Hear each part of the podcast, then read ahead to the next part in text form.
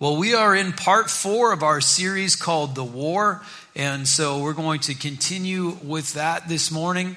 Uh, we've been basically dealing with the topic the war living life on the front lines. We're talking about the spiritual battle what it is that we're going through uh, what we need to do to be able to win. And so so far we've talked about this war what we're fighting for is we're fighting on two fronts. We're fighting a battle for everlasting life in the paradise of God. We want people to be saved and go to heaven. Amen? We, we know that heaven and hell are real and that, uh, boy, not everybody goes to heaven. And so, what we want is we want people to understand who Jesus is, receive the forgiveness of sins that he offers, and then walk into the family of God with the responsibilities that come with that. We want people to understand who God is and what salvation is and receive that. Amen? How many people know and love someone who needs to understand that? Boy, it's it's not everybody. It's it's awful close, uh, and so that is worth fighting for. Amen. Amen. But we're fighting on another front as well, which is the front of abundant life today. Jesus says, The thief comes to steal, kill, and destroy, but I have come that they may have life and have it to the full, have it more abundantly. Jesus says, My yoke is easy and my burden is light. He says all these things like, you know, if you, whatever you've given up, you'll receive a hundredfold return in this life and in the life to come, eternal life. And so uh, we're to fight for abundant life now, to have the blessings of God now. And those two can seem like they're in conflict because what should we give up of this life in order to be able to fight for eternal life? However, if we lose everything in this life, unless, you know, you're selling everything and going on to the mission field, that sort of a thing, there are people who do that, you know. Uh, there are martyrs, there are the heavily persecuted, there are those who give up everything and go serve in a particular way. But most of the time, for the, the normal Christian, we're to be living in the blessings of God. Do you believe that as Christians we are to help the poor? Amen. Then we can't be the poor. If we are the poor, then we're going to need other people's help. We need to be able to have an abundance so that we can help others. And so we need to live in the abundance of God. And we need to have extra that we can share.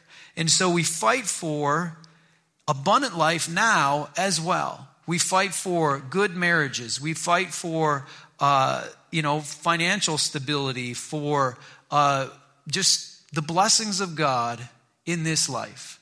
Because if we have the blessings of God in this life, it is the best form of evangelism that we can have to draw people into everlasting life. If we're miserable, crabby, poor, sick, you know, just terrible people to be around, how attractive is that going to be to the gospel? It's a disaster. But if we're living in the peace of God, in the joy of God, in the love of God, in the provision of God, and we have abundant life, then we're able to share the goodness of God with people and help them understand everlasting life. And so they work together. We want to win on both fronts. And we talked about that we have an enemy that we fight on both fronts. Our enemy is the devil. He is a liar, he is a schemer. And we talked about the schemes of the devil and lies that we believe a couple of weeks ago. And the, did you know God has a will for your life, but the devil has a will for your life too? The devil wants you to live a broken, messed up, painful, lonely life and then go to hell. That's what the devil wants for you. But God wants something different. And so we fight against the devil's schemes, the lies we believe in this world, so that we can grab hold of everlasting life and we try to draw as, draw as many people into the truth away from the lies of the enemy so that they can grab hold of God's plan for their life. Last week, we talked about the draft that the kingdom of God is made up of citizens and soldiers, that there are people uh, who are called into special service in the kingdom of God. Everyone who is a believer, and of course, everyone who's not a believer, is called to be a law abiding, productive citizen in the kingdom of God. Everyone is called to full time Christianity. But not everybody is called onto the mission field for their life. Not everyone is called to be a pastor. Not everyone is called into vocational ministry. And so uh, everyone is called to minister from time to time. That's part of being a law abiding, productive citizen. However, there are those who are called into, you know, into being a pastor, into being a, a missionary on the foreign field, into a variety of different vocations that are in the kingdom of God. And so we have citizens and soldiers, and we all work together doing our part to advance the kingdom of God. If you are a soldier, if you've been called by God, separated out to do specific work, understand you will not be satisfied with your life until you engage the battle in that way. Do not be afraid to step into it. I'll help you through the process because it's a very, very difficult process that we'll talk about a little bit later today. But answer the call. If that's who you are, be true to what God has called you to do. This week, part four boot camp versus active duty. So let's pray Let's try to figure out what I'm talking about today. So, Heavenly Father, I thank you for your holy scriptures. I thank you, Lord, for your word. I pray, Father, that you would just bless our time this morning. Help us to see what you've got for us. Help us to grab hold of your truth. Because I know you've got something good for each one of us. You've got something uh, different for each one of us. And by your Spirit, you can touch us and show us what you've got for us individually. So bless our time. Help us to grab hold of your truth so that we can serve you better and believe in you better. Bless our time, Lord. In Jesus' name, amen. Amen. So today we're going to talk about maturing in our faith and service to Christ. Maturing in our faith and in our service. And um, this applies to everyone, citizens and soldiers, to use the terminology from last week. It applies to everyone. We all need to mature and grow in our faith and in our service to Christ. Um, if you've lived very long, you've experienced a difference between what you expected something would be like and what your experience was when you were there. If you've been married, you had an expectation of what that would be like. And then you found out what it was actually like. If you've got a job, you had an expectation of what it would be like. And then you found out what it was actually like. And this is true of so many things. You get into some fancy school, you find out what it's really like. You you join, you know, whatever. There are all these things in life where we think it's going to be this way, but then it's going to be that way. And our walk with God is no different. We have an expectation of what it means to follow Christ. When we make that decision, I'm in. I'm in with the Lord. Let's go forward. Let's change this world. You've got an expectation that very rarely will match your experience. And there's a difference. There's our expectation and our experience. And I heard Scott Wilson, a, a good Assemblies of God preacher, he said the, the space in between expectation and experience is called frustration. So you expect marriage to be like this. You expect parenting to be like this. You expect church life to be like this. And you experience this, this, and this. And that difference is frustration. And so we have to deal with that frustration. We have to battle through that and understand how we can get to the other side. Let's look at the parable of the sower this morning from the book of Luke. And we're going to look at one of the categories in the parable fairly strongly and get an understanding of how we can mature from one expectation and a different experience into aligning ourselves with God more accurately so our expectation and our experience come together. Luke chapter 8, starting in verse 4. while a large crowd was gathering. So is Jesus speaking to just his disciples or to the masses? Speaking to the masses. This is for everyone. While a large crowd was gathering and people were coming to Jesus from town after town, he told this parable. A farmer went out to sow his seed. As he was scattering the seed, some fell along the path. It was trampled on, and the birds of the air ate it up. Some fell on rock, and when it came up, the plants withered because they had no moisture. While seed, other seed fell among thorns, which grew up with it and choked the plants. Still other seed fell on good soil. It came up and yielded a crop a hundred times more than was sown. When he had said this, he called out, He who has ears to hear, let him hear. His disciples asked him what the parable meant. So now they've left the big crowd, and the disciples are asking him, What did you mean? And here's a verse that we're not going to get into too deep. He said, The knowledge of the secrets of the kingdom of God has been given to you, but to others I speak in parables, so that those seeing they may not see, though hearing they may not understand. So uh, this is a topic for another day, but have you noticed that the things of God are often hidden in this world?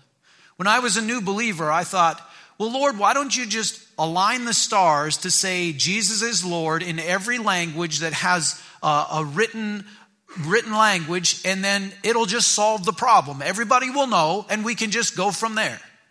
Why not? Why do you hide? Well, there's, there's a lot of reasons for that. But here's the basics of it the knowledge of the secrets of the kingdom of God has been given to you, but to others I speak in parables. If we are willing to seek the Lord and set ourselves down, He will reveal Himself to us. And so we need to put ourselves in that position so we can hear the truth of God. Verse 11. This is the meaning of the parable.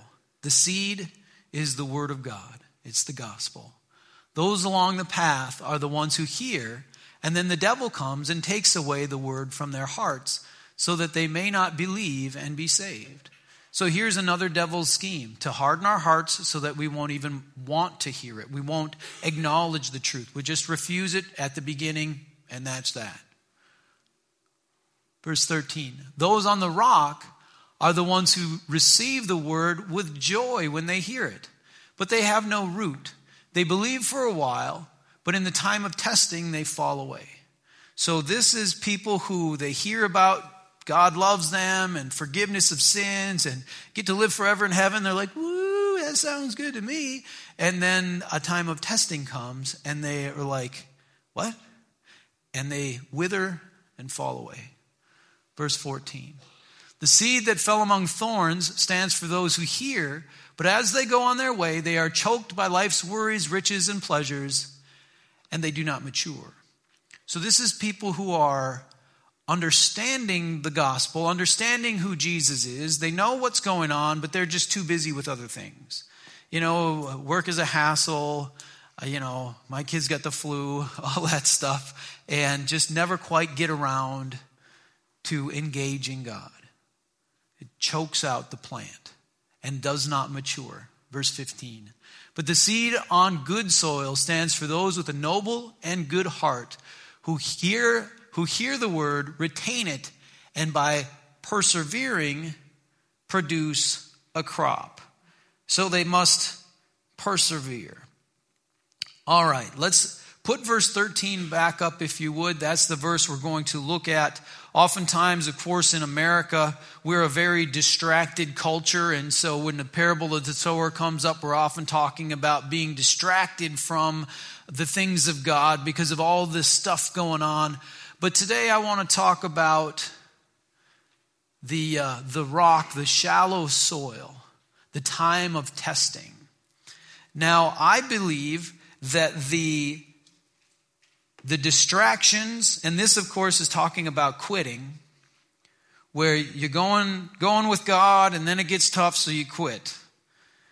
This is talking about quitting. The next verse is talking about being distracted from the things of God. and uh, being stated in extremes. I believe that we can quit or be distracted in degrees. You can be a little distracted or you can be a lot distracted, right? You can be not quite doing your daily devotions as often as you should, or you can have not thought about God for the last three years, right? There's, there's different levels of distraction.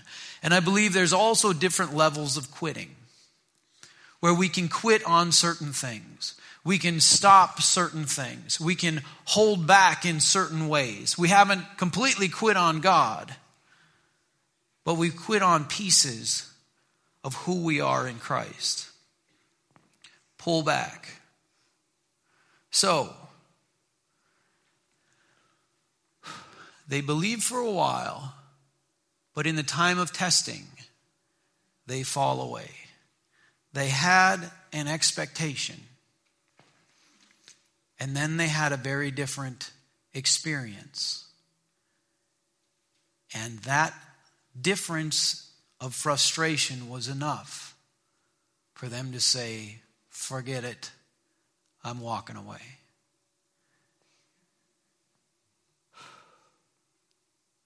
What is that time of testing? What does that mean?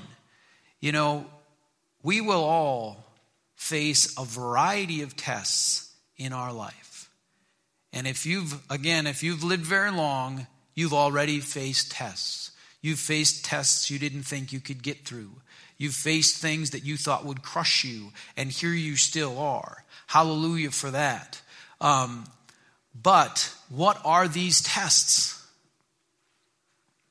Man, we go through some harsh things, don't we? We expect certain things to happen, God to do certain things, and then it doesn't. There are tests. Did you know that there would be times of testing? Times of frustration with God? Might be a little bit difficult on the uh, evangelist to have to give that disclaimer. Jesus loves you. He wants to take you into His arms and give you everlasting life. The blood of Christ is sufficient to forgive you of all your sins. Oh, and by the way, you'll be tested to the point that you think you can't make it through. God will shake you. Come on in and get saved. Might be a little tougher, but I tell you what, people, when you don't understand that the time of testing is coming, when it comes, people get frustrated with God. They get mad at God. They think God has abandoned them. But the fact of the matter is, everybody goes through tests. Some of those tests are from God and some of them aren't. Some of them are schemes of the devil. Some of them are attacks of the enemy. Some of them are just overflows of the curse on this, on this world and sin that's all around us.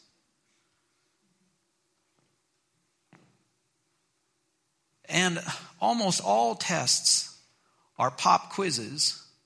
You know, you don't know ahead of time. Three weeks from Thursday, you're going to be having a test. It's a pop quiz, and you don't even know you're taking it while you're in the middle of the test. Is that right? And you're just thinking, what's going on? Well, you're in the middle of a test. Not everyone, however, succumbs and falls away, right? Only some. There are those who produce a crop. They are also tested. So, how should we deal with the difference between our expectation and our experience with our walk with God? How should we react to that? Because how we react to the test is three fourths of the test in the first place. Can we love God through the test? Can we trust God through the test? Can we walk by faith in the middle of the test? That's most of it. What's the right way? James, you ready for some encouragement from the book of James? Yeah. All right, James chapter 2. James has a, I'm sorry, chapter 1, verse 2. James has a way of encouraging people that uh, we don't do in America anymore. Here we go. James chapter 1, verse 2. Consider it pure joy, my brothers, whenever you face trials of many kinds. What? How many people would be the happiest people on earth if you could put this verse into practice? Woo! Pure joy after pure joy. My life is just joy because of all these trials. Consider it pure joy, my brothers, whenever you face trials of many kinds. Now, there's a comma, not a period. This is very important because it isn't just have joy because you're miserable, the end. That's, some people think God is like that. That's not how God is. But there's a maturing process we must go through. And have you ever experienced a painful thing that you came out on the other side stronger because of? There's a maturing process we go through. And the more opportunities to mature, the more thankful we should be because God is growing us up stronger and stronger. Verse 3 Because you know that the testing of your faith develops perseverance. Perseverance must finish its work so that you may be mature and complete, not lacking anything. Who wants to be mature and complete, not lacking anything? Amen. Then consider it pure joy when you face trials of many kinds, because you'll stand in faith, you'll develop perseverance. As you walk through it, God will mature you and strengthen you. You'll become complete. And the promise here is not lacking anything. Amazing, amazing stuff. So we persevere through the trial. Boot camp versus active duty. I've never served in the military. My father served, my uncle served, uh, you know, but I never did, so I don't know what it's like to go to boot camp. I certainly don't know what it's like to be in a combat situation. So I'm going to talk about this. Uh, hopefully, this isn't overly offensive, but from a Hollywood perspective. I've seen movies, right? And it seems to me that the mentality of boot camp is very different than the combat mentality. And from the movies I've seen, there are a couple things really, really important during boot camp, and that is how good you can make your bed. If you can bounce a quarter off your bed, you're doing awful good. That doesn't seem to come up in combat situations. They also are very, very detailed about the shining of the shoes. If you notice that, like the shoes, very important. Got to shine those shoes. Again, not so important in a combat situation. I watched the, the series Band of Brothers, uh, and I, you know, there's a lot of interviews with World War II veterans, and you know, very very accurate, and helps get into the experience of it. And one of the episodes I think was called "The Replacements," and there were the the grizzled, battle hardened vets watching these excited new soldiers that had never seen combat, just like super ready to go. And they were beaten and they understood what was going on, and those guys didn't. And the vets knew they were walking into a hornet's nest, and these, these replacements were just excited to be walking into the fight.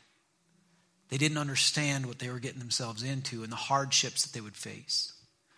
And I think there's a parallel in our walk with God to that experience. That there's a battle hardening that happens as we live our life trying to serve Christ. Because our expectation and our experience do not match up. And we can be frustrated, it can be difficult. Let's read through James chapter 1, verses 2 through 4 again. Then I'll tell a little story. So, do you know we're supposed to put the things in the Bible into practice? We're not just supposed to know them and go, well, that's, that was a nice verse. Wasn't that a nice verse? We're supposed to do this. I confess to you considering it pure joy when I face trials of many kinds, is still a challenge. But I can understand it a little bit better. But the difficulties and the hardships and the pain are still real. I've yet to be able to replace that with joy. But here's what it says Consider it pure joy, not just joy, pure joy. My brothers, whenever you face trials of many kinds, because you know that the testing of your faith develops perseverance. Perseverance must finish its work so that you may be mature and complete, not lacking anything.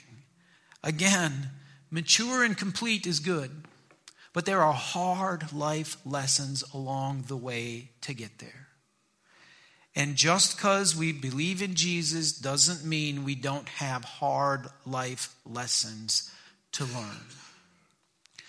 And I'm going to talk about uh, a progression to maturity that I've experienced in my ministry life. So, not just married life or parenting life or these sorts of things, but actual ministry life.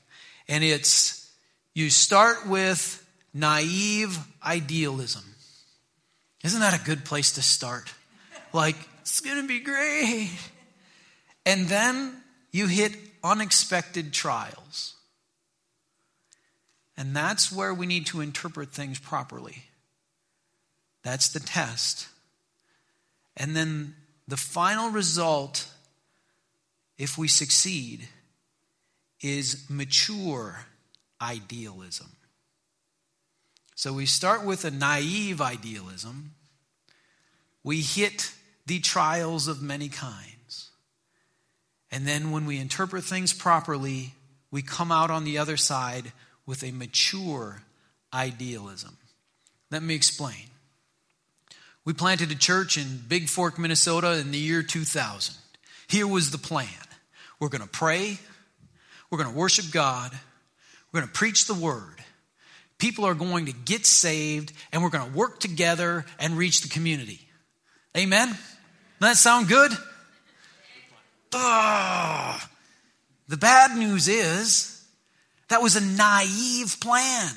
It had nothing to do with liability insurance. There was nothing about bylaws or finances in that plan. There's absolutely nothing about organizational management. There were all kinds of hard lessons I had to learn because that, in its naive sense, just does not work. Isn't that sad and depressing? There are things I didn't understand that I had to learn the hard way. I didn't realize that I would have to be a shepherd. There's no shepherd in, we're going to pray, we're going to worship God, we're going to preach the word, people are going to get saved, we're going to work together and reach the community. There's no shepherd in that. There's nobody that says no over and over and over in that plan. Now I've learned I need to say no over and over and over to all kinds of people so that we can stay on track. I say no to missionaries all the time. Can, we're doing this great thing. Can you help us? No. I'd love to. Can't help you. I didn't realize that I would have to constantly fight for competency. I told Trinette about a year ago. It seems like all I'm doing is trying to figure out what I'm doing. It's been 16 years, and I'm still trying to figure out what I'm doing. Because you get good at this stage, and then guess what? You're in a new stage, and now you don't know what you're doing anymore. You know, and then you get to another stage. We had 400 people come to church. I don't know how to pastor a church of 400 people. What do you do with that? You need different systems. You need different ways of doing things. Uh, you know, how do you connect with somebody when you got a whole bunch of people and you, you, you can't keep them all straight in your head? What are you going to do? That's no good. We're supposed to love one another. If you can't remember people, you can't love them. Now we're in trouble. Right? It's a disaster. And I'm an introvert. I don't know how to do that.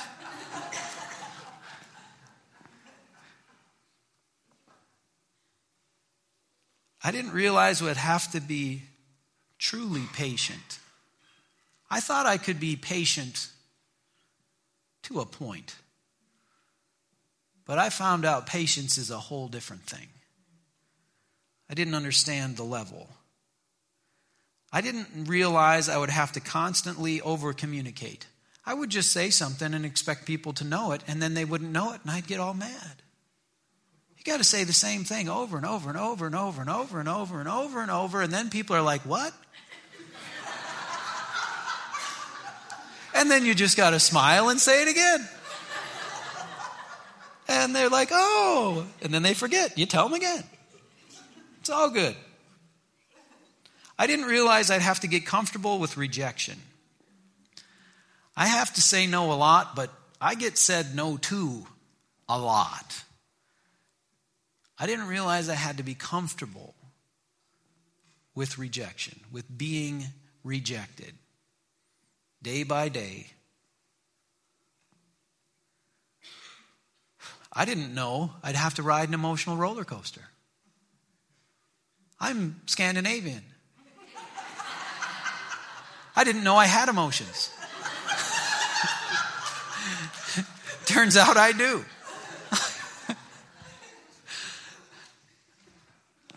What a roller coaster. I didn't know what it meant to learn to let God help me. And I had to learn to let God help me. I didn't know that I have, would have to stare injustice in the face and have to just continue on.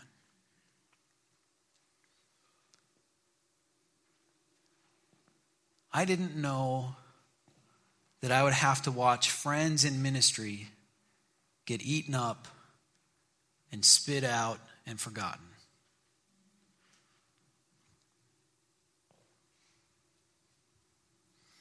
Now, when we face trials of many kinds, we've got two options. We've got consider it pure joy for a reason, because we can learn and we can grow, we can persevere, and we can mature and become complete. And then we can help others that are going through those same situations, or we can wither and quit. Jesus describes that in Matthew 24 12 and 13. He says this Because of the increase of wickedness, the love of most will grow cold. This is another way of saying that the expectation of walking with God was here. But there was a lot more wickedness that was experienced than what they anticipated. Because of the increase of wickedness, the love of most will grow cold but he who stands firm to the end will be saved. John the Baptist was tempted to despair. If you remember the story, we won't read the verse there. If you remember the story about John the Baptist, he told everybody, you know, that the Messiah was coming. And then when Jesus came and, was baptized by John, John was like, you know, I should be baptized by you. The Holy Spirit comes and lights on Jesus. And then John says, I have to decrease and he must increase. And then John gets thrown in prison and he just sits there. And then he sends some of his people to say to Jesus, Are you the one? Are, are you the Messiah? Or should we wait for somebody else? After all those things that happened, John was like, I wonder if he really is the Christ. Because here I am, rotten in jail. And if you know the story, he was soon to be killed in jail on just a stupid whim. John the Baptist, the one who prepared the way, dies in jail.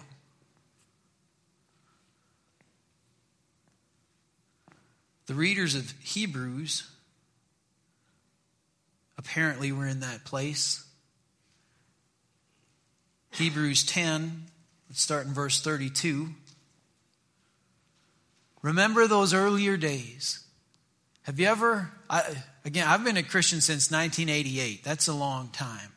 And I remember those earlier days of naive idealism where you're just sure God's going to come through and you just jump off the cliff and you're like, yeah, God's going to catch me. And, you know, and then you learn Remember those earlier days after you had received the light, when you stood your ground in a great contest in the face of suffering.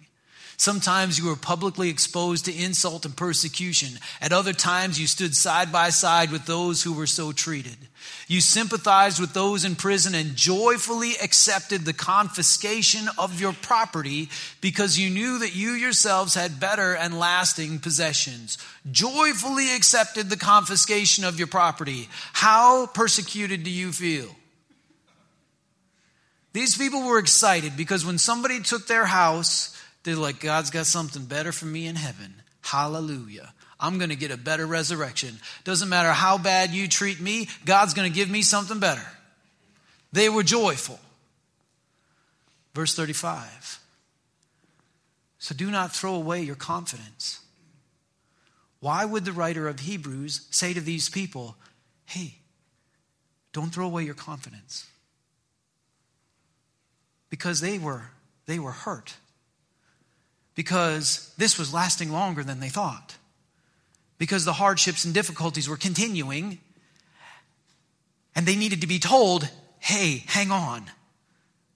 Don't throw this away. God is going to come through. You may not believe it right now because of the difference between your expectation and your experience, but it will be richly rewarded. You need to persevere so that when you have done the will of God, you will receive what He has promised. The writer of Hebrews is saying, Don't let go. You got a big reward coming. Don't lose it. Don't give up. Don't quit now. They were tempted. So some fall away, others persevere to maturity, holding on to faith. So we start with naive idealism as we turn to Christ. Then we hit all of these unexpected trials, these difficult roadblocks. And if we stay in faith through the process and are not jaded and darkened by it, then we come out on the other side with mature idealism. Mature idealism. Did you know you could get to mature idealism? I believe in mature idealism not, well, we know God really doesn't, you know, not being jaded, not holding back from God, but mature and still idealistic. So here's what we're going to do at Good Hope Church. We're going to pray, and we're going to worship God, and we're going to preach the word and people are going to get saved, and we're going to work together to grab hold of the abundant life in Christ to share eternal life with everyone on this planet that we possibly can. And God's going to do a great thing. And we're going to have proper organizational management.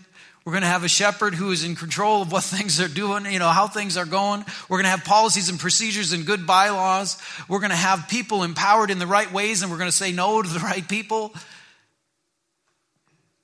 and we're going to live mature idealism and fully believe God, fully trust God. Amen? But you don't get there without learning some hard lessons. I'm going to invite the prayer teams up. We're going to close. My guess is that you have or will hit some very unexpected trials in your walk with God. You wanted to do something. You thought God had called you to do something, but it hasn't happened. You've been hurt in whatever way, maybe many times. Your effort and passion have resulted in failures. That the expectation and the experience were different. Learn the lessons. Don't waste the pain, man. Learn the lessons. Stay true to, stay true to the Lord. And if you're going to fall, fall forward. Fall towards the Lord. When we fall, people tend to fall away from God or they tend to fall towards the Lord. Fall towards Him. Let's read these two verses from Hebrews again Hebrews 10 35 and 36. So do not throw away your confidence, it will be richly rewarded. We need to believe these verses as well. You need to persevere so that when you have done the will of God, you will receive what He has promised. Let's pray. I don't know the test you're going through, the trial you're experiencing, the thing that's crushing your heart. But let me tell you, I know that in the midst of it, when you stand by faith and believe God and you ask Him for wisdom to show you what to do and how to get through it, that at the very least He will redeem it so you can help and encourage other people who are going through the same thing. And He will bring you to a place of maturity, not jaded, not calloused, not darkened, but mature idealism. So let's pray. Let's believe God to be able to get through those hardships and move on to maturity. Heavenly Father, I thank you for your grace and mercy. I thank you, Lord, that you are there for us to cling to, that you are there for us to trust in, that the, the maturing process, as painful as it is, brings us to a good place. Lord, I, I pray that none of us would despise you while we go through the hardship but Lord, let us fight to appreciate it because we know you are maturing us and growing us, and we can overcome. Your word says, In this world we will have trouble, but we're to take heart because you have overcome the world. Give us that patience, give us that ability to persevere so that we can come out on the other side mature and complete, not lacking anything. Help us to have joy in the middle of the storm. Lord, I pray a blessing over each person that's in here right now. I pray your peace would be upon us. I pray your joy would overflow through us. Lord, and touch each nook and cranny of this world with your love. Let it be. In Jesus' name I pray. Amen.